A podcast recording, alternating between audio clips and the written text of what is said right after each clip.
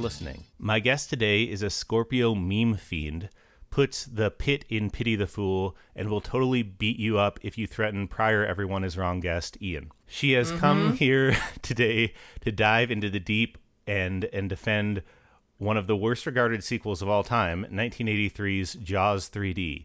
Everyone is wrong, but Amanda Waltz isn't. Thanks for coming on, Amanda. You're welcome. I'm excited. I've been wanting to talk about this movie forever. Yeah, and how how are you doing generally? How is summer out in Pittsburgh going?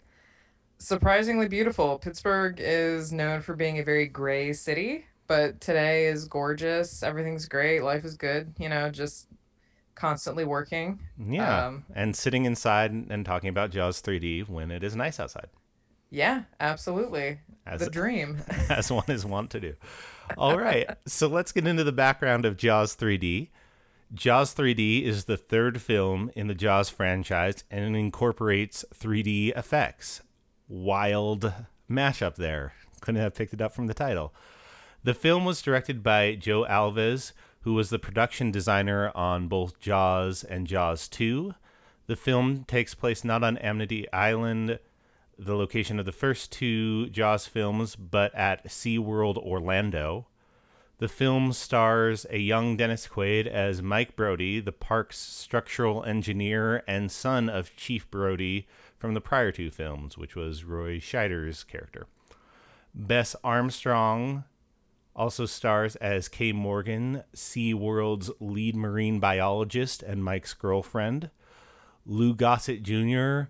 plays SeaWorld's park manager, and Simon MacCorkindale plays Philip Fitzroyce, a douchey guy who's part crocodile hunter, part actual hunter, part wildlife photographer I with a his, weird accent.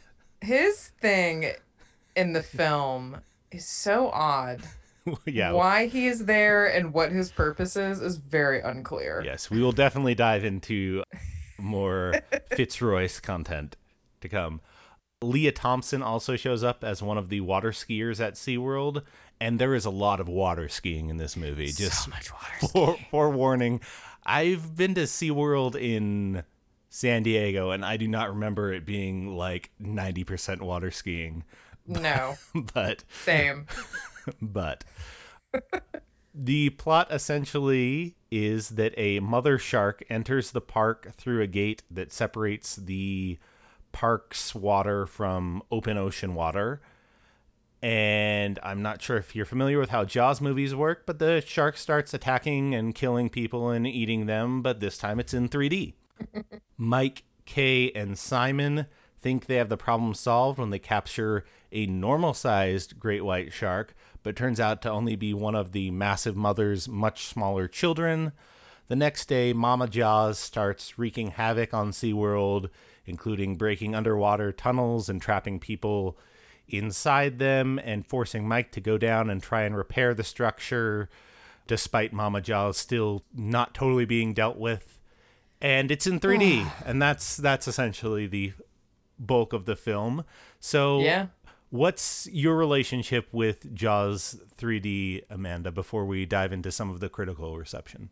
Yeah, of course. So, Jaws, the first Jaws, the original, is my favorite film of all time. Uh, I've seen it more times than I can count. I love it. I think it's a perfect film.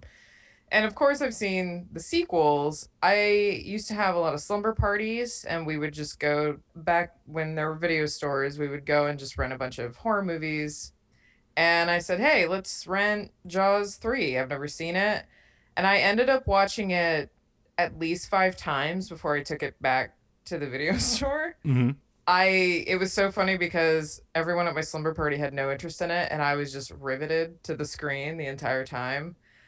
Uh so yeah, that was probably when I was like in my early teens and then year for years I would just tell people about it and I would just say, you know, it is a very wacky romp. Mhm. Uh it is very ambitious considering the elevator pitch for it and then it is just i don't know it's just a wild ride and the 3d graphics are amazing i don't know it's it's just one of those movies where like I think I'm the only champion of it. Yes. Um, it's it's interesting because so you mentioned it was I think the highest most expensive sequel at the time and it was also Yeah. the highest grossing for at least a year until Rocky 2 came out. So it was Well, cra- yeah, that's the crazy thing. it was something that you know people saw and people put a lot of money into and i do think i just watched this movie for the first time but i do welcome. think it it's absurd at some points For, Yeah. this is just me speaking it's absurd Yes. and like not good at some points but it is not like a bad movie in like the like you can laugh at some of the things that it does bad but it like tries to be entertaining enough and like it's got enough like momentum around it that it's not like you're, you're not a it's not a slog it's not Yeah. it's like trying to be entertaining and is like getting close enough to it Yeah. I, for, for me even you know for you it like just hits that but for me Yeah. it's just like it's still not i putting this in the conversation of like worst movies ever seems kind of absurd to me because it's at least like fun Oh, this is not. This is not nowhere near one of the worst movies ever made. It's. I mean, the production values are there, and I I I sent you a few making of videos, which I don't. yeah there we- were a lot of making of movies about this. We'll talk about it later. But yeah, yeah, we can dive in a little bit later, but uh, it th- there's a lot. There's a lot to it. The so let's get into the critical response because, as we said, we don't think it should maybe be one of considered an all-time No. bad movie. The critical response: Jaws 3D sits at a whopping 12% on Rotten Tomatoes, Does not deserve that at all. 0% among top critics. The audience score is only 17%, so it's not like this is one where the critics just don't get it, but it's a movie for the people. It's like, no, most of the people are like, what is this also? Here's a few of the quotes from critics at the time. BBC's Almar Haflidason wrote, Unfortunately, this laughably poor 3D process slows down the whole film to allow the audience to react to the effects. A severed arm, a yellow submarine, a crossbow, and water skiing towers of ladies all come at you in 3D, but it's not very effective. And after a while, all you can think of is the mighty headache you're developing from wearing the glasses. So Almar does not like the 3D effects. We'll get to those later. We'll we'll dive in. yes, yes. Oh, I, I didn't even finish his quote. With all the fascinating, this is continuing his thoughts. With oh, all the failing technology commanding center stage, no one clearly had the time enough to write a decent script or create any palpable tension. Boo. The shark gets more on screen time than before, only it's not a wise decision as it remarkably looks cheaper than in the last film. Eh. Octavi Martí in El País, which is a Spanish publication. So this is a, a Oh. rough translation, but I, I like this one. I and I, I know enough Spanish that I'm like, yeah, this is close enough to what it says. Yeah, yeah. At the end of the review, he said, These are the highlights of this third installment of a strange series started by Spielberg and which threatens to drag on. Like many other demonstrations of the lack of inventiveness that North America's cinema is going through. So, so Octavi was just like, those Americans don't know how to make movies anymore. That is that is a that is a challenge.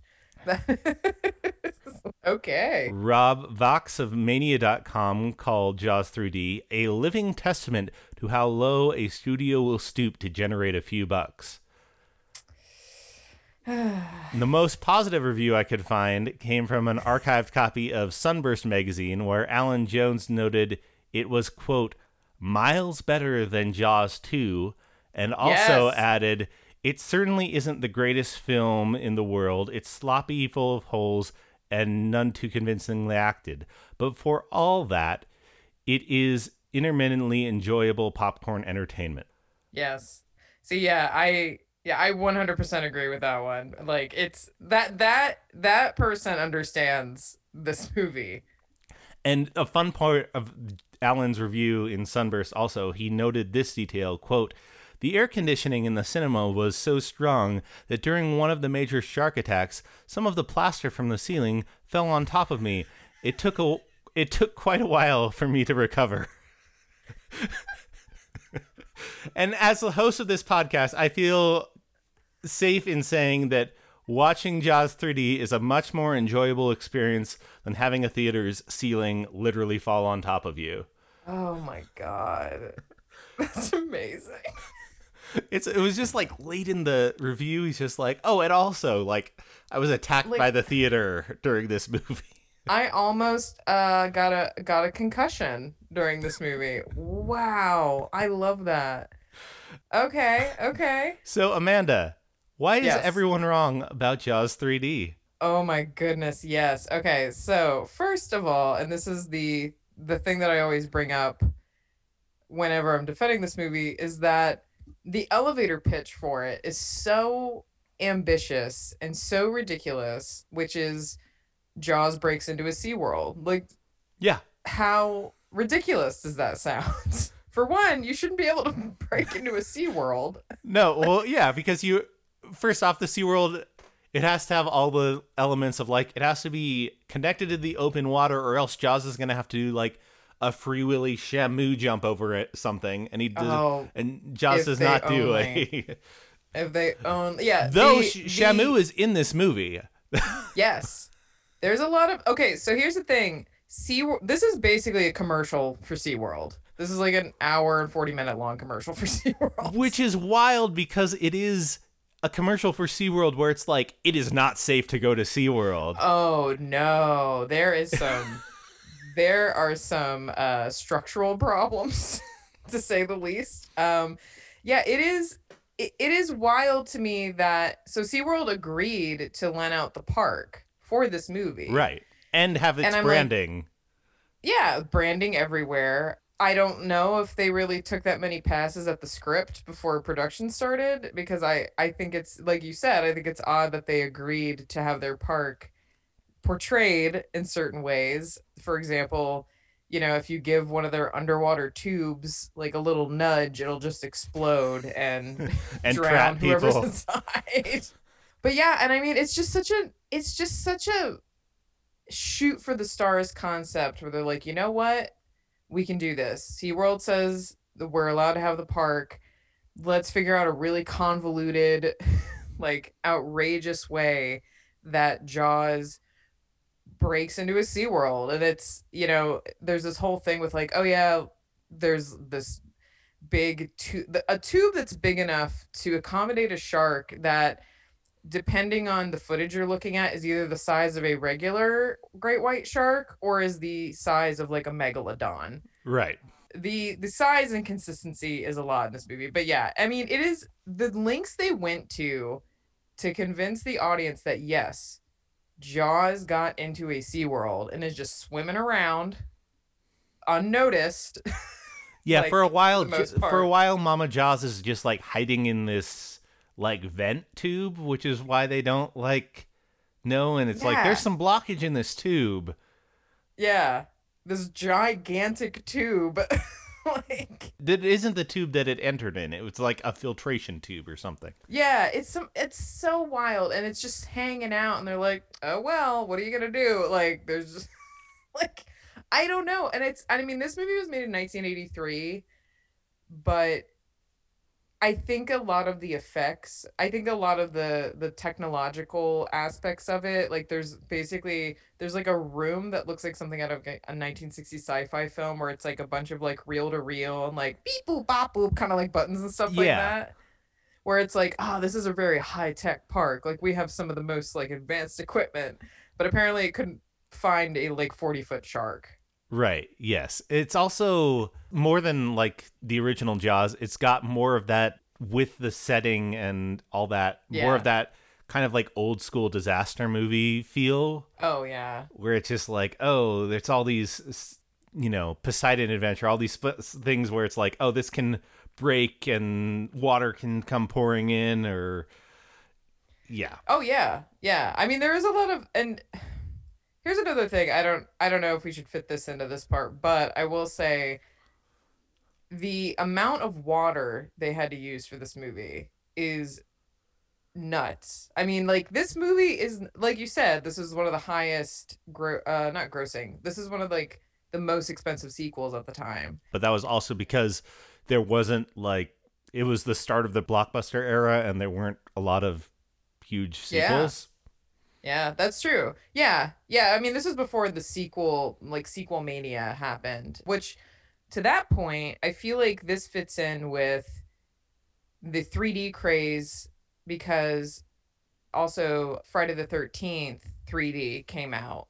And that was very much like, ooh, we got this new technology, 3D, and we're going to like throw stuff at your face. I mean, there's just, we can talk about that later. But yeah, I just think that there's like a lot of aspects of it where they were like, we're to make this such a amazing experience, cinematic experience, and it, like put it in 3D and you know Jaws is like in this whole new environment. He's not at Amity anymore. He's at SeaWorld and he's attacking people there. I don't know. I just think it's like there is like a feeling of just like excitement around it. Like they Right. actually did believe that they could make this work and they had this like prime location and they were like, yeah, we're going to do all this stuff. We're going to have them in the lagoon. We're going to have them going after like water skiers. We're going to have them going in like the little paddle boat part of the park. And yeah.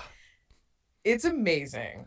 It, it's interesting because it's also you know it's a very fun location for it like it's more it is more absurd in a way but it's also like just a lot zanier in a fun way Oh, than having it at you know just like a beach and or like a this little town where and it's also there's not the repetition that there is in the other jaws movies of like something bad happened like let's just keep do like they don't realize anything like Yeah. they don't realize that things have been bad happening until like it just the shit hits the fan. It's not like Yeah. oh this person's missing. We're pretty sure it's a shark attack and we're gonna have to go through this three more times before anybody's convinced of it I mean, that happens in the movie in a way that I find. I actually rewatched this clip earlier because can I tell you, I'm so mad because I was gonna watch Jaws 3D today because it was on uh, HBO had all of the sequels and plus the original. and then they just took them off yeah They just took them off. I, had to, I, had "Oh, to, I had to rent this movie to watch it I'm so sorry.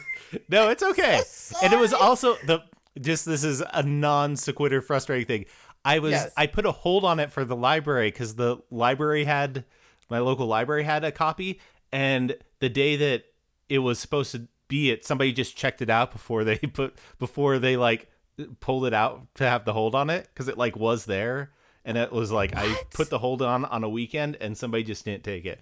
But regardless i don't i don't have a problem. Just yeah. Well there there's a jaws 3 movie collection which is just the all the the second third and fourth jaws movie and somebody checked that out from my local library apparently just undercutting me literally on the day i was going to check it out which is What? what are the odds of that Who is that? I need to know who that person is. They're they're probably a relative of mine.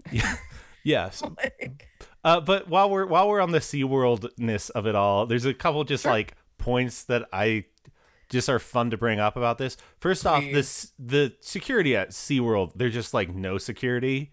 no. none. There's first off the employees like sneak into the park late at night. At one point, there's coral thieves that come and try and steal Yeah. the coral and get eaten by Jaws. Yeah, the There- first Jaws, not the major one. Right. The There- baby Jaws. there's there's a point where they capture the like what they think is jaws at the first point which is like a normal great white shark Yeah. and there's this whole thing about how there are no great white sharks in captivity which i just feel like is how how in whatever 1983 is there no aquarium or mar- marine biologist lab or other Yeah. SeaWorld where there is like one great white shark. None. It's No. it's very very very interesting. I do like Yeah. the I do like the idea of just Jaws maybe just being an early blackfish activist and just coming to save his other his other SeaWorld pals. He's like, I know SeaWorld's bad, even if you all don't know SeaWorld's bad yet. Oh, SeaWorld's bad. It's Yeah. terrible. Yeah. I mean, I like I wanted to be a marine biologist when I was a kid, badly. Mhm. Um, and I was obsessed with sharks because I love Jaws, and um, and I went to SeaWorld a couple times because it was like SeaWorld, this is where it's all gonna happen for me. I'm gonna work here. and then as I got older, I was like, yeah, it's kind of fucked that they keep that gigantic whale in a tank. Huh? Yeah. None of this is good. None of this is good at all. Um, I think the only animals that should be in zoos or SeaWorld type parks are otters because they clearly love that. They clearly just love. I feel being, like, starfish don't care that much. Yeah, starfish don't care. Maybe sea lions, Maybe. but that's that's Mm. pretty much it. Leave the other ones alone. Leave the dolphins alone. Leave the porpoises and the orcas. Leave them alone. Yeah. The the other fun SeaWorld point that I found while doing my research for this was that I did not realize that the original SeaWorld was actually in Aurora, Ohio, a suburb Yeah. of Cleveland, which Yeah, is I I always think of it as like I'm West Coaster mainly, so I always think of it as Oh yeah. a San Diego park, and I didn't even I don't even think of it as the Orlando ness of it. But and there's also going to be a SeaWorld opening in Abu Dhabi next year, the United Oof, Arab Emirates. no. That's a bad idea. That is bad, bad, nothing- bad. Nothing good about that. But Boy, oh boy. Yeah, that is what. Yeah, I went to, I believe I went to the one in Ohio and then I went to the one in Texas, which is also just kind of like, I don't know. I feel like they kind of thought of SeaWorld as being an educational tool for a while, or maybe that's how they they were trying to sell it so that people would give them money to open a a park with right, sea mammals in the middle of nowhere. But yeah, I, I do think that that's how they that's how they got to those places was just like, yeah, it'll be a way to teach all these rubes about whales and shit. And that's like, yeah, but you're also trapping a whale in like a landlocked area. right, in a very small. yeah. Just like do do a lap around your. It's it's like the thing. It's like being in a pandemic in a one room apartment for a year. yeah. For- like- but you're you're also a killer whale. yeah. Yeah. SeaWorld's bad. Don't go. Okay. That's that's our SeaWorld point. So perhaps Yeah. moving on to the second point of defense for Jaws 3D. Oh my god. So yeah, my second point, uh, as you pointed out earlier, this is a a young Dennis Quaid, very young. Um, I think this might have been one of his first movie Mm-hmm. It's roles. like after breaking away, but it's before the right stuff. It's it's it's pretty early in his career. Yes. Yeah. So he looks mad that he's in this movie. Like he looks upset that he agreed to this. Can I bet you anything? Because also young Lea Thompson's in this. Bess Armstrong, who I keep thinking is just France McDormand, Frances She, McDormand. does- she has a little bit of Frances McDormand, and she also has like a touch of like Liz Phair to her. Like, Ooh, yeah. but yeah, it has some strong Fran- young Frances McDormand vibes as well. One hundred percent, and like she's so, but she she was like a fairly big star at that time, and like also Louis Gossett Jr. I mean, Oscar winner. yeah, Oscar winner, like very prominent actor at the time, you know. So, I I have this idea that they just heard Jaws sequel and they were like, "We're in, yes, sign us up." Didn't actually read the script, and then when shooting when pre-production started and they were all sitting around reading the script they were probably like oh no. Like what have we done? But like dennis quaid is just like there's even a part i remember where he bess armstrong is her character is about to go underwater and he just gives her like this this like mean smirk and just like pushes her face down Yeah, yeah pushes her off like the boat, like they're all Yeah. diving in to go, and he's just like, okay, and then he just like shoves her off. yeah And he they're, like- shoves her It's like kind of funny, but it's also like, wow, that's like a. You're not sure if it's like, oh, that's like they know that it's Yeah. fun, or like it's There weirdly always was- aggressive. Yeah, there always was kind of a thing about Dennis Quaid where he always seemed a little like he, like a little bit of like a mean streak in him, like any role he's in. Right. There's always a little bit of like an edge and a little bit of yeah, in that that sort of like biting, like like he's sort of just yeah. sneering underneath his face, even if it's and it's just like seeping out a little bit. He just always looks. He kind of looks. He's kind of like Harrison Ford, but without that like gruff charm. Mm-hmm. Like Harrison Ford always also looks pissed off that he's in movies, like even though it's his job.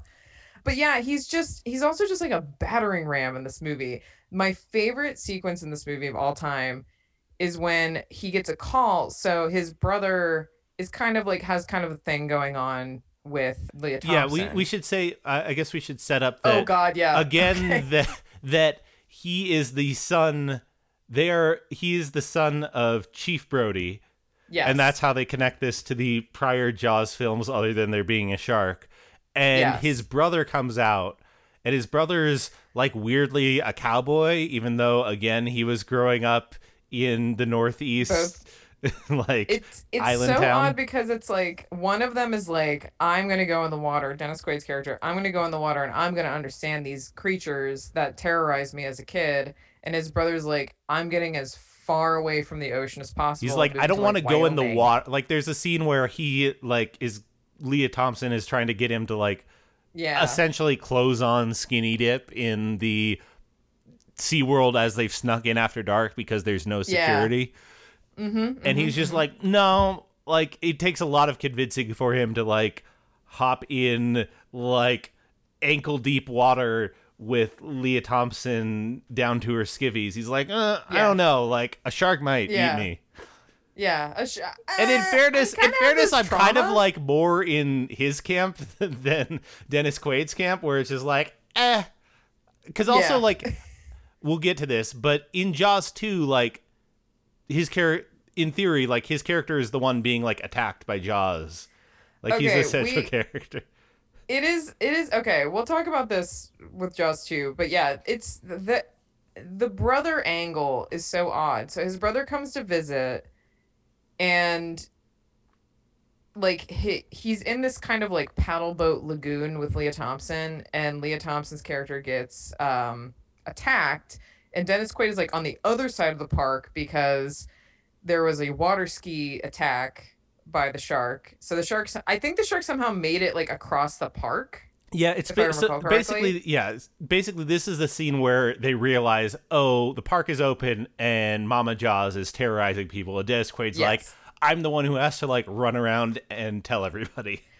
Oh my god! So he like he's trying to go around the park, and he he like gets on a like a golf cart that has popcorn in it. And the popcorn falls off, and all these kids are like, "Yay!" and they run over and start eating the popcorn. He's he is driving this golf cart as fast as he can, and then he crashes it by going up an embankment and falling, Falling- over. just, just crashing the which car. is which I'm like, you're going like 15 miles an hour max, and so he crashes it, and then he's like, oh no, I gotta get to the other side of the park. So he gets in a boat, and he drives the boat across and crashes into the beach, and everyone's like, get out of the way! I'm like, there's children, like here he comes, just barreling up the beach, and it's just like. I'm like, I think maybe Dennis Quaid's character might be more dangerous than the shark. he also he also that sequence goes to like the big like arena where like Shamu would be and there's the guy or no where it's where they're doing water skiing demonstrations. Where they're doing the water skiing. and yeah. he like takes the bike and is just like yelling at everybody and it's just Like, like, "Get out of the water!" frantic and like jerking around. It's it's a wonderful sequence. He is absolutely manic in that sequence in a Oh, in a super out of his fun way. Like it is a Yeah. super fun sequence legitimately. Like he's crashing over like carts. He's just like Oh, he is he is a danger to himself and others. it is it is great. it is wild and it's like you kind of like seeing him do all of that it kind of reminded me like oh yeah this is a movie with like real people doing real shit and real stunts and there's really water there and there's no cgi and it it kind of made it more exciting for me just seeing like oh they really probably had to hire some water skiers to fall and and do all of this stuff and right. it's I don't know, it's just kind of amazing seeing him interact with the environment because it's like, oh, every yeah, that's right, everything is real and everything's really happening. Yeah, it, it this this movie gets dinged a lot for its acting, but I think there are spots where there's actually like Like I feel like that sequence it seems ridiculous, but it's also like, oh no, that's probably like exactly how a character would be if it was like, Yeah. oh, he's so manic and like crazy that you're like, oh, that's actually like accurate and on point of like how you would react if you're like, oh, I have made a mistake and now they're everybody in this park is in danger. Literally everyone in this park is in danger. It is it's just so fun to watch. It's just so fun to watch actors be put in danger because they're also like always underwater. Mhm. Always. It's it is I don't know and like maybe that's why I'm like man Dennis depending on how this was shot like the order in which this was shot Dennis Quaid was probably like I'm so tired of being wet. I'm Yeah. so tired of this. Like, Speaking of being, yeah. this is like a side point, but speaking of being so tired of being wet, the one sequence that I feel like when the people are trapped in the like underwater Oh, in the thing, and there's uh, in the tube, they're trapped in like this pod in the tube, and the water's like up to their like chests, yeah. and they're there for like hours, and Oh my god. I was just thinking it's it's kind of it's not really you're kind of like oh no they're trapped from the shark but I kept thinking it would be so miserable to be like chest deep in water for like 4 hours with like 50 other people in this little No. pod. It's not like a public pool. Like you're not there voluntarily. Oh. Ugh. and also Yeah, so so yeah while we're on Dennis Quaid there's also the relationship angle it's a very strange one it's one of those things where you're like again the script is like what is because he's ba- so Dennis Quaid's character is the guy who builds the stuff in the park essentially Yes. and so he so it ties in because he's the one who has to repair the things when Jaws attacks it and yeah, things when like they have that to go underwater. Yeah. but like he and Kay are in this clearly like long term relationship, and then he's going to take a job in Venezuela for like a year and a half, yeah. and it's like, wait, there are no other like jobs that somebody who's like a structural engineer could do that's Especially not like an un- in- underwater structural engineer. Yeah. I can imagine that that that's a that is a desired position. Like you basically write your own checks. Right. So the fact that it's like oh, I might have to go to Venezuela for a year and a half. So like our relationship that's very long term and like clearly like on the edge of an engagement might not like happen. Very the chemistry is not there for me. I will say that much. No. I'm not I'm not convinced that Bess Armstrong and Dennis Quaid are are into each other. so the other guy, the brother and Lea Thompson, yeah, Yeah. adorable.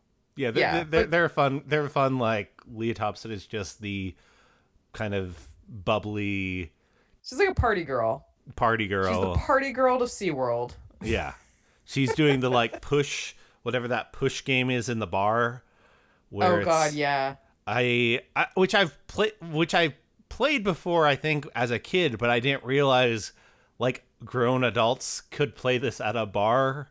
It was it's a very Nope. strange sequence. It's the game where like you're two people standing up and you put palms and you try and knock the other person off balance. Yeah. And that's how they they end up uh flirting and getting together is cuz Lea Thompson cute. is very good at that game and yeah. Brody's brother is Michael, I want to say, or is his name Michael? I I think he's Michael. It's good. It's good that we it's good that we have these names so clear. I don't care. Yeah, who cares? uh, but yeah. Yeah, Mike Mike is Mike is Dennis Quaid. Okay, so Michael and God, what's the other kid's name? Brother. Oh my God, Brother. Brother Bear. brother, brother Brody. Brother Brody. bro bro. Bro bro. so yeah, I think I think this is a good point where we can go talk about Jaws 2 because I I have a very glaring point about the two brothers that we really need to talk about Okay. between Jaws 2 and Jaws 3. So so your third point is that Jaws 3 is just miles more entertaining than Jaws 2. Oh, it is not even like Jaws 2 is depressing. It is a very sad movie where it's basically Roy Scheider as Chief Brody just moping around Amity and being sad that Quint is gone and Hooper, his friend, uh, who's Richard Dreyfuss's character, is gone. and he's just sort of clearly has PTSD from his experience, but like no one cares.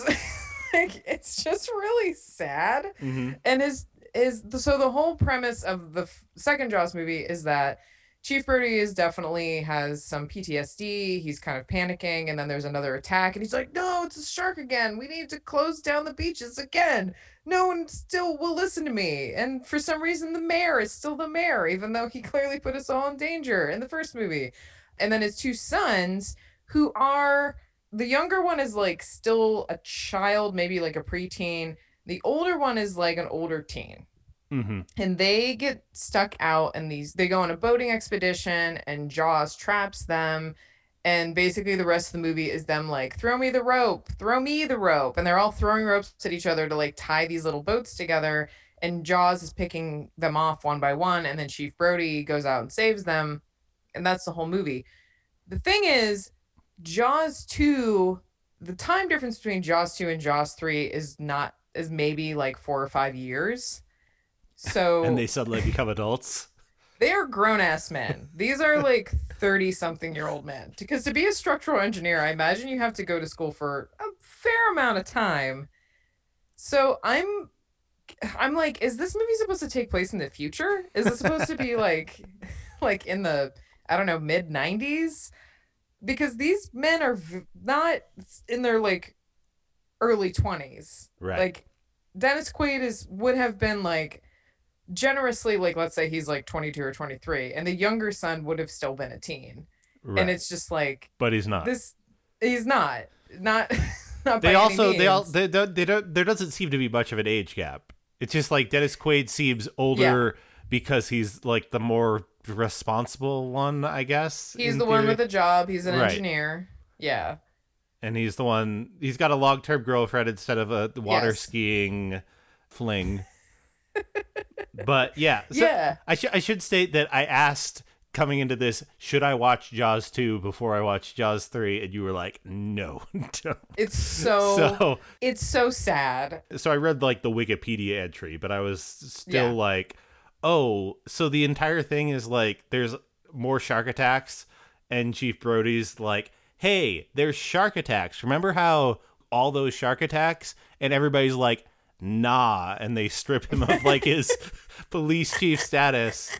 Just like the government in there is the most denialism thing ever. It's it's so odd and it's so forced. I just feel like the second one is just like no fun. It's so forced. It just it has no fun with its plot. Like the first one is like I mean, it's so tense. It's like Spielberg at his best. You know, I love Quint. it's your favorite movie of all time. Yeah, I mean, there's just so much about the first one that it works, and then the second one is just like, "Wah, poor Chief Brody. Oh god. And like, there's a scene I remember so vividly in the second one. There's a scene where he like mopes home, and one of the yellow barrels that they used to keep Jaws like at the surface is now just like a flower pot, basically, and he's just looking at it like, "My glory days are over," and like. It's so such a downer. And then you go from that to the third one, which is just like action set piece, action set piece, action set piece. Like just Dennis Quaid is just gonna run and fall over stuff and crash golf carts yeah. and we don't we don't have time to be safe. We gotta like go go in the water and take another chance uh, at being eaten. I mean, it is just like the movie is just nonstop.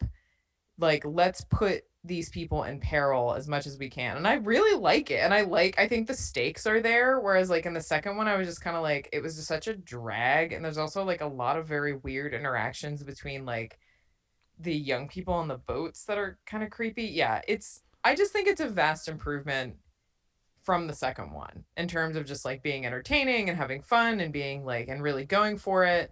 Yeah, it's just as we were saying, even this the third one, the script can be silly at sometimes, but uh, again, it makes sense like why people are like reacting like when they are, Yeah. as opposed to the second one where it's again more the cycle of denialism over and over again, where it's just like there's just- there's less there's at least a core logic in this one, even if people still make dumb like horror movie decisions. Yeah. than like, oh, we're still in the same place and there's still the same thing happening and we're gonna like just trying to repeat the first one. I mean, because like I'm, and the other thing too is that like the denialism at least is more rational in the third one, whereas at the second one it's like yes, there could be another shark. Like Mhm. it's happened before. Whereas like the idea of a shark breaking into SeaWorld is ludicrous. Right. Like, So- no, we can't. The gates closed and Yeah, like we have even we even things like the first guy to get eaten by a shark, they like set up that he might be like sleeping around, so they're like have reason to like not be Yeah. concerned like oh he's kind of a drunk and shows up late so they're like Yeah. oh well we don't need to be like that concerned and looking for him he's probably just like on a bender with some Oh, yeah. chick you know. it's Yeah, not well, like the- it's not like there's a child missing. Like we should try and figure this out ASAP. It's like ah Yeah, no the not like- junk like the drunk sea hand was Yeah, who cares about him? He's a drunk. No one cares about drunks. nobody Well, cares. it's not like it's not like the real life Disney World where a child actually got eaten by an alligator. hey, Ooh. Uh, I, I will say I want to clarify because I think I said the wrong point. Actually, Jaws. I think I was saying I know this Jaws three was the most expensive sequel okay. to that point, but I think I was confusing my Jaws 2 was the highest grossing sequel for a while. I'm not sure if Jaws 3 got that, but Jaws 2 was originally Uh. the highest grossing sequel movie and then it got supplanted by Rocky 2. But it might have but I'm Yeah. not sh- I don't think Jaws 3 topped whatever sequels had come before then. I I should say that the one defense of Jaws 2 is it has one of the greatest taglines of all time, which is just when you thought it was safe to go back in the water. Yeah. Which is uh, phenomenal. Phenomenal Yeah. ad Oh. copy work, guys. like you Yeah. nailed it more than anybody else nailed this in this production. It's no. It's all sizzle, no steak. It is boring. Moving on to your third point, Louis Gossett Jr. I thought was the owner of SeaWorld. so I yeah, I was reading the Wikipedia and it said he was the park manager, but that doesn't really ever come across. It seems like he's the owner of SeaWorld. he owns SeaWorld. Yeah. And he is he loves it. like, Yeah, he is he is enthusiastic in this movie. There's there's nothing wrong with his performance really at all. He's no. nailing every he, he doesn't seem corny or cheesy ever. He's like just cuz he's such No. like a big like smiley gregarious guy in this role of like Oh, SeaWorld head honcho.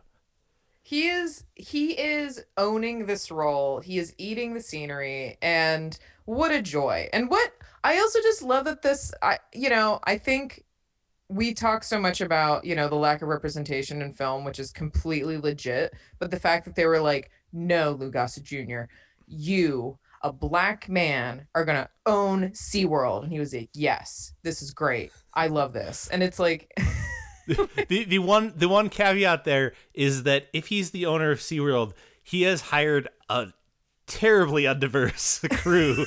he is not like paying it forward with his there's there's like one black guy who's in the crew room there and he refers to him once like as nephew and I'm not sure if that means it's nepotism and he's his actual nephew or if that's just like you know like son Oh. or like you know just like oh, anyway, that guy does not have a good fate because No. he is a black man in a horror film.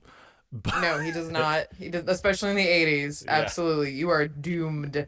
Oh yeah, but it is like he's just he, he and he kind of is the like the substitute for the mayor in the Right. first two movies. But I think like again, I think the stakes are higher because the, the whole idea here is that like, oh, the SeaWorld is new. They're trying to get people to the park. They don't want to like any any bad disasters. Like a catastrophe has to be It's a bunch of like PR things. Like the big thing is they're opening that underwater structure up and they're having a lot of press here and all this. And the only, unlike the mayor or the city town council in Yeah, the in first the first- movies, which are like just blocks, it seems like he Yeah. doesn't make a lot of things where you're like, oh, he's uh, like actually kind of a bad guy. There's No, there's yeah. there's basically like he has a press conference where he he sends a lackey out to do a press conference where it's like, no, everything's kind of fine when there's like the first the first shark attack before the smaller shark attack, and Right. but that's like yeah, that's what ev- anybody would do in there. And then the other one is he takes that smaller shark and has him like they're trying to because again, there's no great whites in captivity, so he's like, go put him on display. And it's like, ah, you probably shouldn't do that. But then it really doesn't affect anything because the shark just like keels over. It's the fakest looking shark ever. Oh my god, that dead shark. They put in this little like you know one of those pools where you would like go and like touch It's so shallow. It's so like, shallow. you were and it's trying like, to kill the shark. right, and it's just like straight up like a rubber bottle that moves not at all, and it just like No. tilts over to show that It's it died. It's like, it's so like, and Bess Armstrong is so distressed when it happens. I was like, oh my god, this is actually kind of sad. Like they killed this poor shark, and like, I I just love that like Lou Gossett Jr. is like they're just trying to convince him that there's something going on. There's a shark in the park and it's eating people and they need to do something. And he's like, I have investors, I have a board to answer to, and all this stuff. And when they come to him and tell him that the second shark has gotten into the park and it is the mother shark, which here's the thing sharks don't have that kind of relationship with their babies. They just don't. I don't remember a lot from my marine biology obsession days, but I do remember that like once the baby shark is out, that's it. You're on your own. Like mom's not going to protect you. So I love that aspect of it, but also, you know, they're just like it's the that was the baby, this is the mother. And Lou Gossett Jr. says, "You telling me this some is like this is some damn shark's mother?" Like he has the most amazing line and it's just like i don't know it's just one of these things where i'm like if this was any other actor it would not have worked like he makes it work Right. it's so absurd Right. And talking about how he actually works for the plot. As soon as he like realizes like they're in an underwater restaurant and he sees the big shark and he's like, "Okay, let's lock in. I'm going to the control center That- and we're going to try and figure this out." Like he's not he's he's not in like instant he doesn't keep up his denialism. As soon as he like sees proof, he's like, "Oh yeah, you're right. Let's go like figure out a plan to deal with let's this." let's get let's get going whereas the mayor in the first one was like a catatonic just mess and was of no help to anyone and he was like go ahead brody do what you need to do go out with a salty sea captain and a young marine biologist and save our town whereas this one he's such an active character and he takes so much initiative and it's such a nice thing to see i think it just like i don't know i think they were really trying to just get away from Jaws as sort of being the symbol of greed and the symbol of just like I- don't know. It's just such a turn from that. Cuz you would think like you have this multi-million dollar park you're trying to protect, but he's like, "No,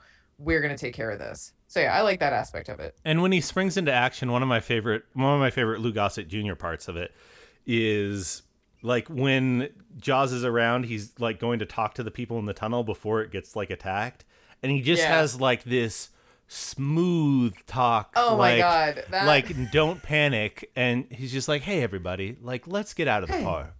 And Hey just everybody. I hate to inconvenience you, but we have to shut down the park.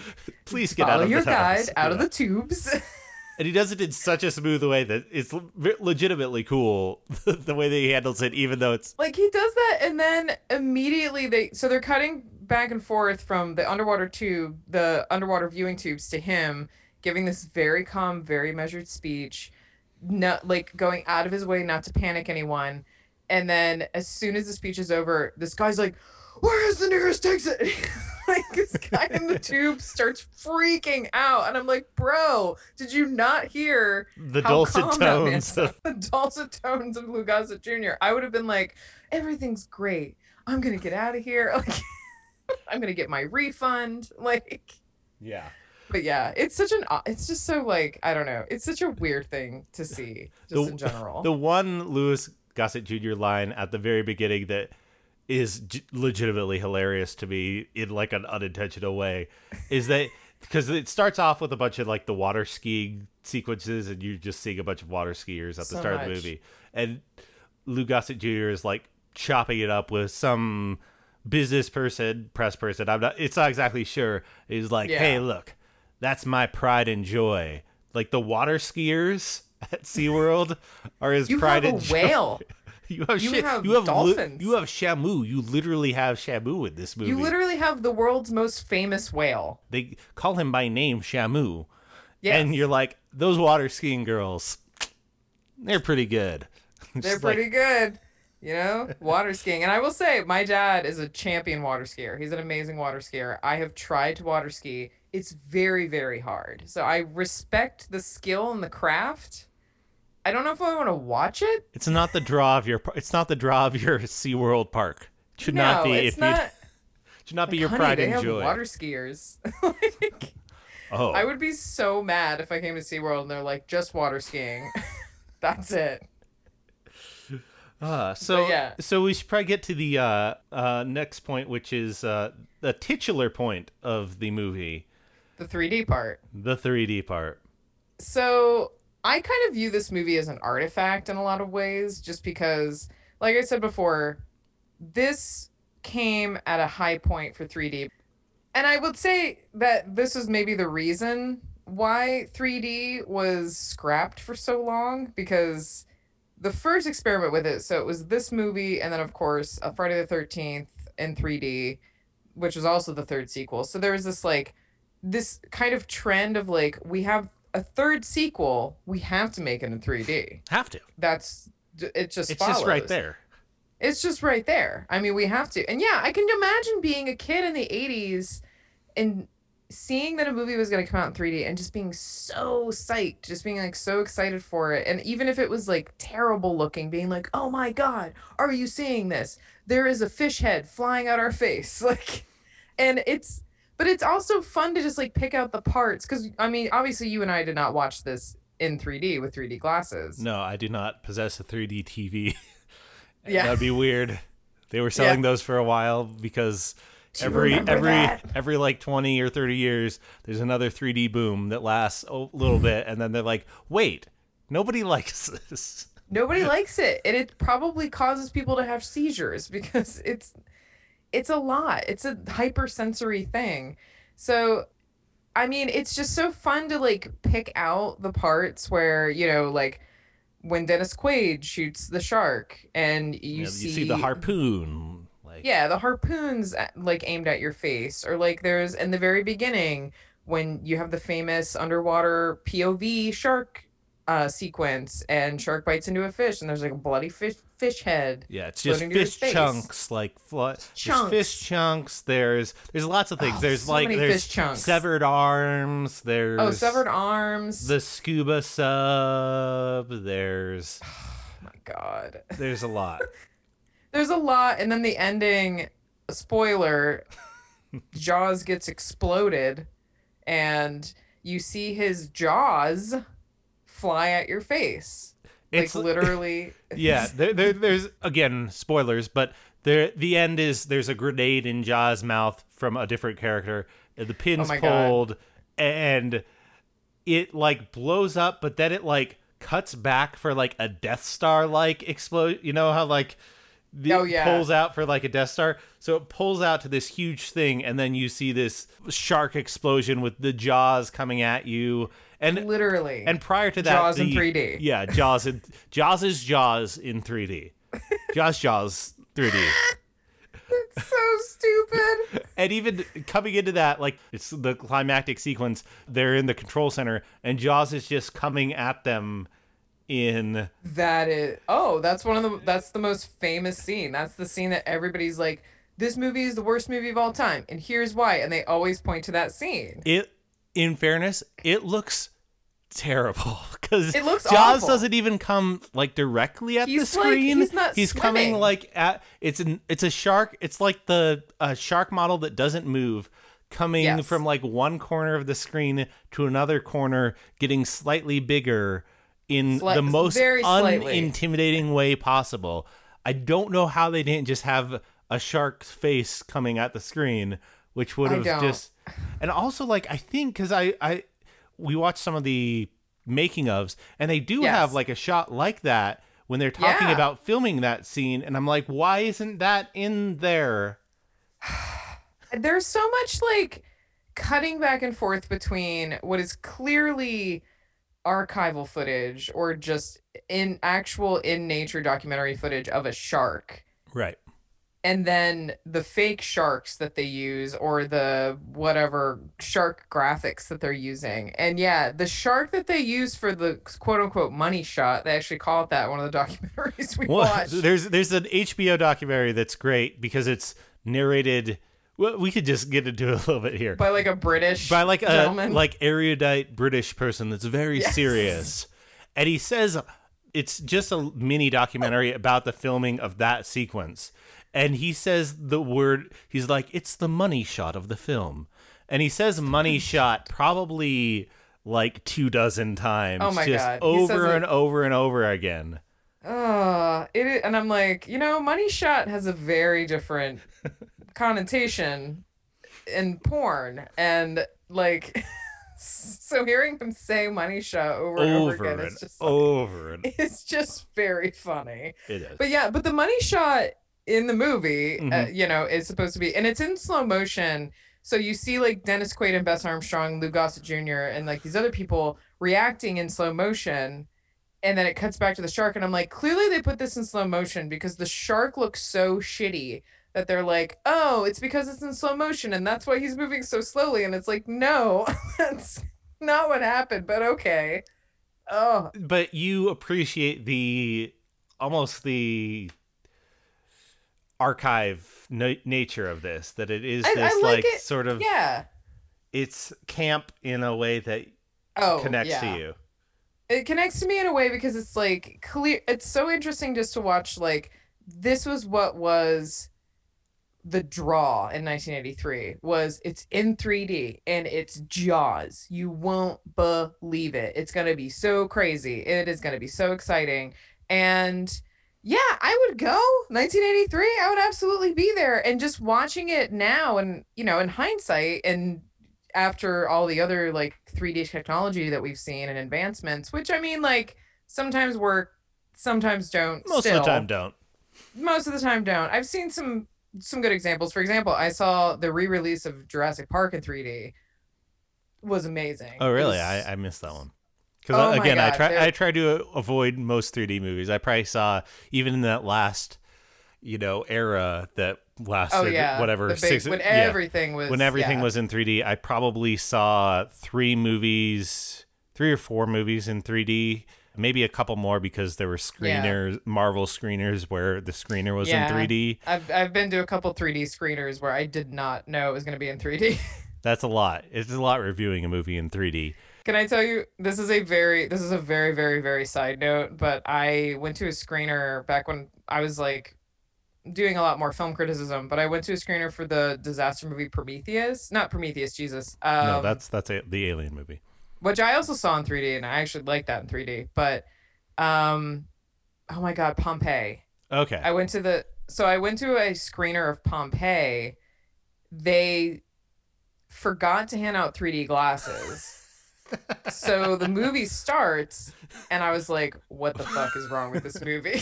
and then they were like, oh my god, oh my god, and they like shut it down. They're like and they're like handing out all of Frantic. these like it's like Dennis as Quaid in the park, like handing and I had no idea. I had no idea it was in 3D, and apparently the organizers didn't either. So I was just sitting there like, "Oh no, this is gonna be a mess already." Oh, and it oh, was. I can't That imagine watching terrible. a 3D movie in 3D. Yeah, I think I, Oh, I it was so bad. I, I watched in in the more recent boom. I think I watched I watched Gravity, which worked because it's all Yeah. dark and stuff. yeah. Watched Mad Max Fury Road, but it's not as it's better in t- it's better in 2D than it is in 3D. Yeah, I would think it was better in There, 2D. there- there's like one or two moments where it's like jumping out at you, like that very end sequence where it like everything explodes and it flies right oh at you. yeah. But it that's it's almost a little corny in 3D. And then Yeah. yeah, not a lot else. I don't. I tried Not a lot else. avoid- Well, they were also doing a lot. So my sister in law actually did this because my sister in law worked for Disney, and one of her jobs was to do transfers. Mhm. So you would actually have to transfer the footage to make it 3D, and that was uh, she was doing that for like Harry Potter and stuff. And it, so a lot of times, I mean, I think with this particular movie, you would be shooting with, I don't know if it was special film that was 3D that then you would. I, I don't know like how the process went, yeah. but now it's like you can make a non 3D movie 3D, whereas back then it's like this is a 3D movie and that's it. Well, yeah, especially now with so many CGI movies, like the Marvel movies, it's pretty easy to just when it's all Oh yeah. when it's all just in a computer anyway. When Iron Man's all just in a computer anyway, it's easy to have Yeah. him shoot a laser at the screen. Yeah, it's just it's not as like I feel like now it's it's sort of just like an afterthought like yeah, I guess we could make this in 3D whereas back the, back in like 1983 it was like we got to like plan for this. We got to write 3D stuff into it and it's going to be so cool and people aren't going to see it coming. Yeah, I just feel like it was so much more an event of an event whereas Right. like now I feel like movies, even like big tentpole movies and big blockbuster movies aren't really events anymore. Like there are movies that come out that like if they had come out in like the 90s would have been huge. There would have been like a million like fast food promotions, you know, all the stuff. Whereas now like I can't remember what it was. There was like a huge movie that came out and I didn't even know that it had come out. I was Mhm. just like and this was like before the pandemic, you know, and where I was like, "Oh wait, did that did that huge Disney movie come out? How come I didn't like notice? I just feel like Right. movies like aren't events anymore, and I kind of miss that aspect. And I think that like this movie like really recalls that for me in a way that I really enjoy. That's a fair point. Fair point. I Yeah. should also note that one of the sequences, I think the worst, maybe even, maybe not as bad as the shark, but this scuba sub thing that they have Oh yeah. looks. It, it's one of those things where it's just not good. It's 3D, but it's also just like bad graphically, where it just oh yeah. looks. The graphics it it's are so fuzzy. my the thing that I always point to is which is not totally fair, but I always look when there's older movies from like the 70s and 80s when they came out in comparison to like when certain Star Wars films came out. Oh no, that's I I, know it's think not it's fair. fair. It's no, it's fair. because always one of the things because that was I I understand the challenge part of the challenge of that sequence is it's not like the Star Wars thing was always it's easier to do things in like a dark background because you can This is true. get off yeah. the edges and stuff like that so it's harder when it's like a blue thing but Yeah. also this came out three years after the empire strikes back so it's three Yeah. years after the battle of hoth when they could do it on like a white background and make it look Yeah. dope and here we Yeah. The f- the sequence i will say like i'm not a big star wars fan at all but what i loved uh is empire the one with ewoks No, uh, Jedi is the one with Ewoks. Return of the Jedi. okay so return of the jedi the forest scene like the forest fight scene mm-hmm. is looks so good you know Right. and they're like buzzing around trees and stuff and yeah that's a good point that's not on a dark background and it looks really good And that came out the same year as Jaws 3D. You bet it did. Look. But yeah, it's I don't know. I think it's just like I, I I think everybody has like their bad movie. Like it's like I love this movie. It's my bad movie. And Jaws 3D is definitely that for me. It's my like it's I wouldn't even call it a guilty pleasure because I, I don't like the term guilty pleasure. That's the thing. I don't. The whole kind of conceit of this podcast and what I think when I talk to you is I don't think you're. You think it's has some bad elements, but you still think it's a good movie. I And that's it's a perfectly good fine. movie.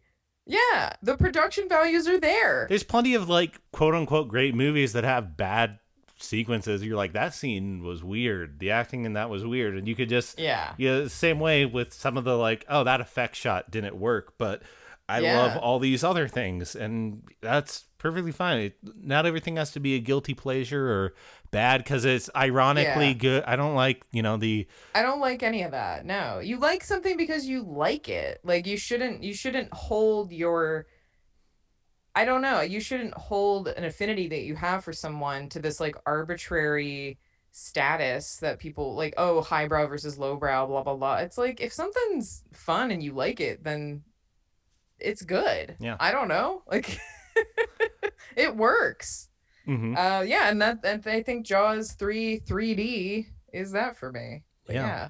So before we jump out of here, let's get into the sort of junk drawer for this movie for any other assorted thoughts that might not have fit into your points. I have a few Yeah. personally that Yes. There's- yes. Okay. so there's a bunch of things. First off, if there's a Jaws, like a bigger Jaws criticism, Jaws just is Mama Jaws just isn't eating enough people. There's just No. not enough there's not enough people being eaten in this. Not enough people No. when Mama Jaws is going wild in the park, she's not getting enough snacks. I, you know, I feel like she could have eaten way more water skiers. Yeah. I don't even know. Did she get to eat any water skiers? Because there was that one sequence. I don't think she did. I, yeah, I think because they kind of get when Mama Jaws gets to the water skiers, but then Dennis Quaid like that's when he shows up in his boat and yeah, starts that's when he crashes. right. So I don't know if any of them actually get taken out. I mean, Lea Lea, Thom- yeah, Thompson gets bit, but Oh. she does she survives.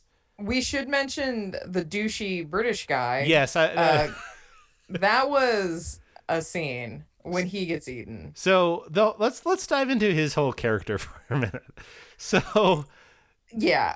this character shows up. Uh, let me find his name again. It's Philip Fitzroyce, and he's like boys with Lou Gossett Jr. They're like friends apparently. yeah. and he's like some sort of, as stated before, some sort of like nature documentarian, He's like a nature bad boy. but also like a hunter. Like he's carrying grenades, like underwater grenades, and I think doesn't he show up because he's like, "Oh, you have a a white shark. I want to I want to get this white shark on film. It'll be so rare I and it'll really help with my career." See, I feel like he's showing up. I feel like he's showing up initially just to like be part of like Lou Gossett brings him in as part of like the press launch for his new the new things, Oh, and then it's like, oh okay. wait, there's a great white here. I'm taking this over because at first Yeah, he, he shows up and just like saunters onto the SeaWorld set and like tries to flirt with Kay and yeah, is Armstrong. Yeah. ta- taking photos and he's also just got this weird accent that feels just I don't know. He's such a strange presence. It's like Aussie, but but like not British? totally Yeah, it's like not totally British, not totally Aussie, not because his like assistant is Australian, yeah. one hundred percent. Yeah. It's like so some, I don't know. some erudite Australian, I don't know, some like weird like upper crust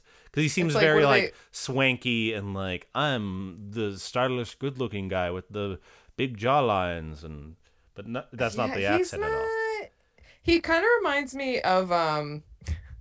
He kind of reminds me of Cary Elwes's uh, evil meteorologist character in Twister, Oh yeah, Like- yeah, I can see that. where he's just like, "What is he here for? What is this whole thing?" Yeah, it's just it's just kind of like they. I guess they needed to create some kind of conflict among the humans, so they're like, "Let's just throw in this guy," and he's kind of like going after Dennis Quaid's love interest. Yeah, I don't know. He's he's very much set up as we've as we talked about on the Evil Dead episode. He's set up as like the kind of douchey guy who, when he gets killed, you're like, okay, that's fun. I kind of I kind of hope he gets eaten by a shark.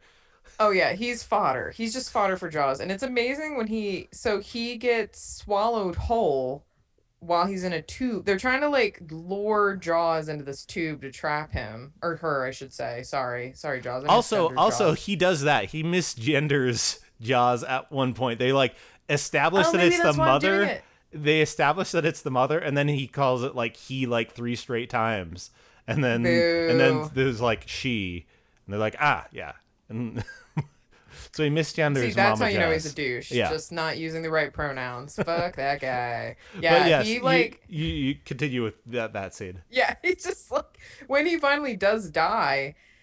So he they're trying to lure Jaws into this tube to pull down the skate and trap her and something goes wrong. His like cord snaps and he's basically trapped in there with the shark. Yeah, there's a rope. There's a rope, and it's just like tied to like a underwater ladder or something, like, and it's ladder, just like yeah. just like a shitty knot. That like why Yeah. why is this? Well, it doesn't even it isn't even the knot. It just breaks. Yeah, like why? Is, it just seems like oh, there should have been stronger than like a rope or multiple Well, ropes or a set up backup. there was something wrong with the rope. Like they, they were just like the It rope just just breaks snaps, all of a sudden. I'm like, that's like boat grade rope. It shouldn't just snap like that. But so it snaps and he's stuck, and then he gets swallowed whole by Jaws. So he's just in Jaws's mouth, and you just see from his perspective like the Jaws teeth chomping up and down and he's like i don't know what he's trying to do in there it's very claustrophobic it's very i don't know i actually think it's kind of like an interesting but again it it really speaks to like how big is jaws just how big is this shark supposed to be because if she she can like get an entire man into her mouth and he can just comfortably sit in there Yeah, I think at one point they say it's that she's 30 feet long, but also it seems like at sometimes again, you mentioned the scale. At sometimes Yeah. she's longer at even when they're in the like when they're in crash through the gate and yeah the corpse is in her mouth still, it doesn't seem Yeah. it doesn't seem quite 30 feet long because it seems like he's like would be most of it. I don't know. Well, he's just he's just his arm's still hanging out. So I'm like, so did Jaws not swallow him, or is the is the arm with Yeah, the it's- grenade? It's kind of weird because he, cause he gets swallowed whole, like kind of into Jonah the whale, and then it, it's clamping down, and he's trying to Yeah. pull. He the grenade is available for the other characters It's just because out. It's kind he's like in the first one when Jaws had the had the tank in Right. its mouth.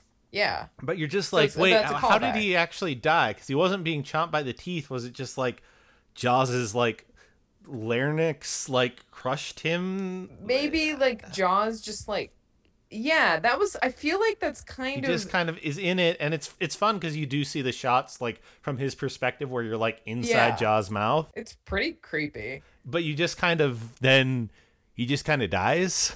I think Jaws just crushed him to I death, I guess that's probably it. which it. is fucking Gnarly. rough. Yeah, that's very gnarly. Sorry, I'm swearing so much. It's just that's like okay. it's just very actually that's worse than i feel like than being actually just eaten It would be a more. Su- it would be a longer suffering. I feel like yeah yeah. because it would just be feeling like, your, organs body- like filling with blood, like blood, because everything's Ugh. breaking and but you're also probably drowning oh Ugh. yeah actually now i feel bad he, he still sucks he still still sucks. Another junk drawer thing that I wanted to bring up would be that this movie, when you think about it, the climax is underwater welding, which is pretty great. that like pretty great. that you are Just- mo- that you are responding the drama is Dennis Quaid just welding a tube underwater. But then also so he Jaws eats Philip and then is back on the loose again and Dennis Quaid doesn't know it. But he's welding and they're like pulling on the rope because everybody else realizes that Jaws is loose Yeah. and they're like pulling on the rope like hey come up and he's just like straight up ignoring it yeah yeah that's dennis quaid for you Yeah, it's just Quaid just being like, "Hey, man, you know, I know there's a giant killer shark out this." here, but I feel like I'm gonna finish this welding, even though people are frantically pulling on my line." And Oh, Best man. Hobbs it is like down here doing it, and also then when the shark comes up, again, just a very silly. The shark like growls. What is up with the growling? Okay, so here's the thing. I've also seen Jaws the Revenge with well which came years after this one, years and years and years. The fourth Um, Jaws film. The fourth Jaws, yeah, Jaws the Revenge. The the shark in that movie not only growls, it roars, like it breaches and will just like roar. And it's like, no, that does not happen. That's not a thing that sharks do at all. like yeah, I forgot that point. Yeah, the shark freaking growls. and it doesn't growl. It only growls in that like climactic sequence. All the other times, it's normal Jaws, just like this silent like attacker, and then all of a sudden, when it's coming for Dennis Quaid, it growls at him. like Right. and then meanwhile the dolphins Yes, the dolphins are- Armstrong's dolphins We're gonna be my next point, but go Oh ahead with your dolphins. no but it is like because the noises so jaws growls or roars or however you want to put it but then you also have the dolphin noises so the sound effects in this movie the or I don't know the foley work, whatever you want to call it, is just very like the choice. There were choices that were made. I'll Right. just say that where the dolphins are almost like like pronouncing syllables. I don't know. Like there were points where I'm like, are the dolphins like no? yeah. The, so the dolphins in this movie are like secret superheroes yes. at times. Like when they're first, when Mike and Kay are first diving down to the old fake ship ruin to check out Yeah. like what's happening, the dolphins basically come and are like, essentially just are warning them and then, like shaking their head no, like get out of yeah, here. yeah, yeah, yeah. Oh, that's why. Oh my god. They're just like the dolphins show up and they're like, "What's up?" And the dolphins like, again, not say anything, but like, "No, no, no," essentially with its head, and then they like proceed to, and this is with the smaller baby jaws, they proceed to like Aquaman like take Mike and Kay away. Like they're like the dolphins are essentially like, grab onto our fins, we will swim you to safety. yes. And then they also come in in the climactic scene to interfere so that they can get away. Basically, these dolphins just rule. This is a very anti-shark, pro-dolphin film.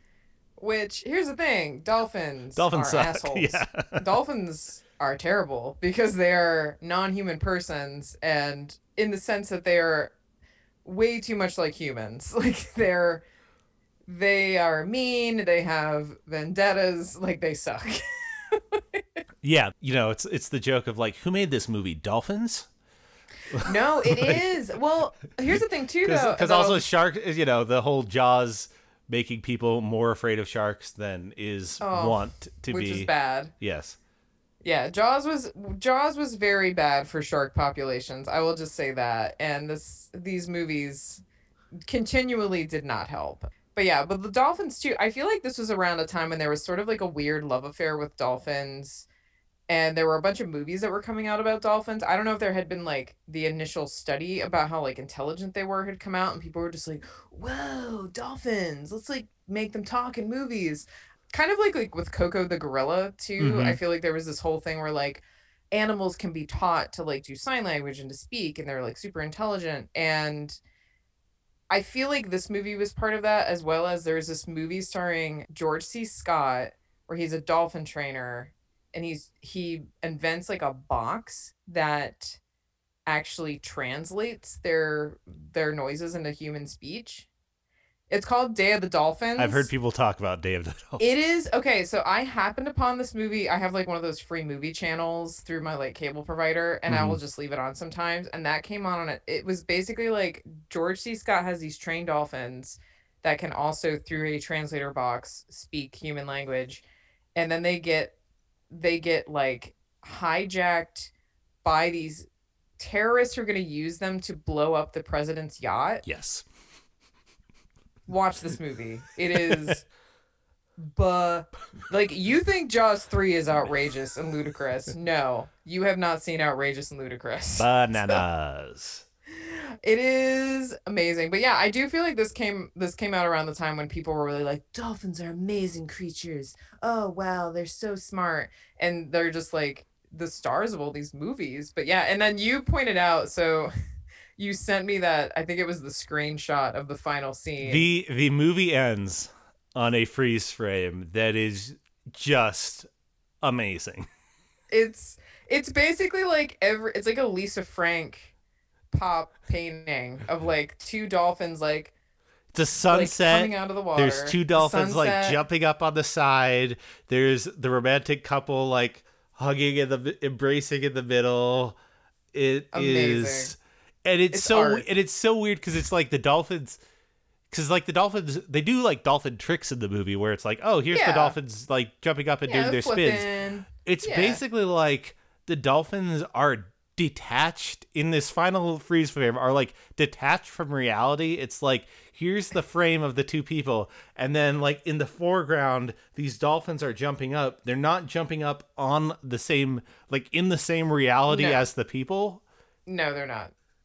It's it's it's wild to me. And also because like they thought one of the dolphins died, was killed by Jaws. Yeah. And then they're like yeah, you actually lived. It's very much the like, did the dog die kind of thing, but with a dolphin. And And also, we've only established like this relationship for like 20 seconds and throughout the entire movie. yeah, it is. It is like, it's so just incredible to me that like there were. I think just also like in in addition to just like seeing stunts happen and seeing actual, you know, like oh these these water skiers are actually water skiing in a pool and all this stuff. It's like it's like you had to actually work with these dolphins. Like Dennis Quaid had to work with these dolphins. Bess Armstrong had to work with these dolphins. The stunt divers, like Throughout the movie, they're like, you know, actually feeding the whales and the dolphins, and they're just down in the water. And it's got that tactile realness of like, oh, they're in SeaWorld. Yeah, and just think about being an actor, being well, I mean, being Dennis Quaid and being expected to act alongside a dolphin and dolph- dolphins being huge assholes. He, he probably was like, I hate this. I hate that I signed up for this. I hate this fish. It sucks. But I'm still enough professional that I will make this as entertaining as I can make it. I will I will grimace at the dolphin. It's like, yeah.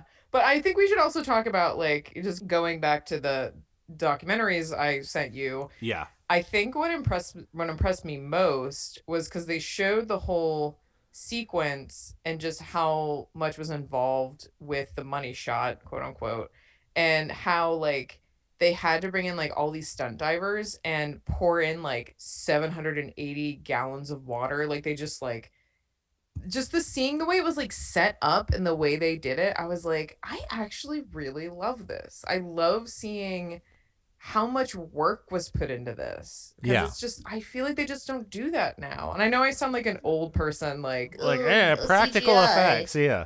Practical effects, in camera effects. They don't do stuff like that where it's just like, in that little documentary, they're like, basically, it's too powerful. So they're like, well, we have to shut it down because it's not safe like, for somebody people. got injured. Like people got injured, and so I at one point I'm kind of like, oh, it sucks that they don't do this anymore because we don't have that like tactile weight to it. But then I'm also like, these are also super dangerous, and maybe people should not be doing that. like yeah, for sure. so, yeah. The other, the other, there that was like the shorter documentary. You sent me a longer making A of longer one, yeah. documentary, and I didn't get through all of it because it was It's intended kinda to be like an hour before. But the crazy Yeah. thing about that one, and I just want to bring it up, and I'll probably like post post it to the socials and stuff. The first like part of it is, you know how I mentioned like, oh, this is anti-shark propaganda. The start of Yeah. this documentary is so anti-shark. It is It's so bad. insane. First off, they're like, we don't know. Maybe sharks are immortal, and they bring that up like three or four times. They're like, we don't know. Maybe maybe they'll live forever. Because the title of the documentary is Sharks Don't Die. And I'm like, yeah, they do. And then they bring up this at one point. They bring up the thing where somebody says like, since Jaws was released, great white populations have been rapidly growing at like an alarming rate as if like sharks were aware that jaws was released and they're like oh sweet now like we own the sea so let's start screwing a lot and just like blow up our population it was just like w- it was a f- one of the What? all-time like in like a quote unquote documentary situation where it's like how is this connected? What is who wrote this line of the it's that script? they. I don't think it's that they boomed. I think it was just people were paying way more attention. Like the fascination of over white sharks just. I mean, it, uh, of course, like naturally, people were like, "Well, I must know more. I must know what this danger is if I ever go to the coast of South Africa." Like you're, you know, it's like right. unless you're in Australia or South Africa, you're okay. Like it's not you're, you're not going to get attacked. Yes, you are. There are. If you have driven in a car, you are in much more danger than So much more a danger. shark attack. If you get stung by a bee, Yeah. like you may die. If you stay Like out in the sun too long and get Yeah. like, Like hippos are way more dangerous way more than dangerous. sharks. so much more dangerous. So many more people killed by hippos. but yeah. So much love to the sharks. Much love to Mama Jaws yes. and her exploding Jaws Jaws. Her 3D Jaws. Jaws in 3D. uh, there but you yeah. go, people. Uh, yeah. So th- th- thanks for coming on. Is there anything you want yeah. to plug on your way out? Yes. So I also have a podcast uh, called Ghoul on Ghoul. Uh, it is me and my friend Sarah, and we just talk about spooky stuff. We talk about sexy stuff. Uh, it's a supernatural, sex positive horror comedy podcast. Um, just that, just that thing that everybody does. There's just I mean, we're just like two horny 30 something women who are also just fascinated by, you know, ghosts and witches and witchcraft and, you know, just all that kind of stuff. So, yeah, we talk about pretty much anything like cryptids, true crime, um, mysterious disappearances, um, haunted places. Yeah, we it's it really runs the gamut. I've lately I've been talking about like pop culture. So I, I recently talked about uh, celebrity conspiracy theories. So like like Avril and Andrew WK not yep. being real people, not being the original. I talked about Avril. I didn't talk about I talked about Avril, not Andrew WK. Um, but yeah, just stuff like uh Nicolas Cage is actually a vampire based on this Civil War era photo we found. Yeah, I, have seen that. Yeah. One so stuff like that um yeah and and sarah talks about uh this very odd mythical folkloric person who may have been real may not have been real may have been a witch may have run an alehouse like in in london. And you know it's like just stuff like that you know we we have a lot of fun and it's funny and you know so if you can stand to listen to two 30 something women talk for an hour you know check it out. Awesome.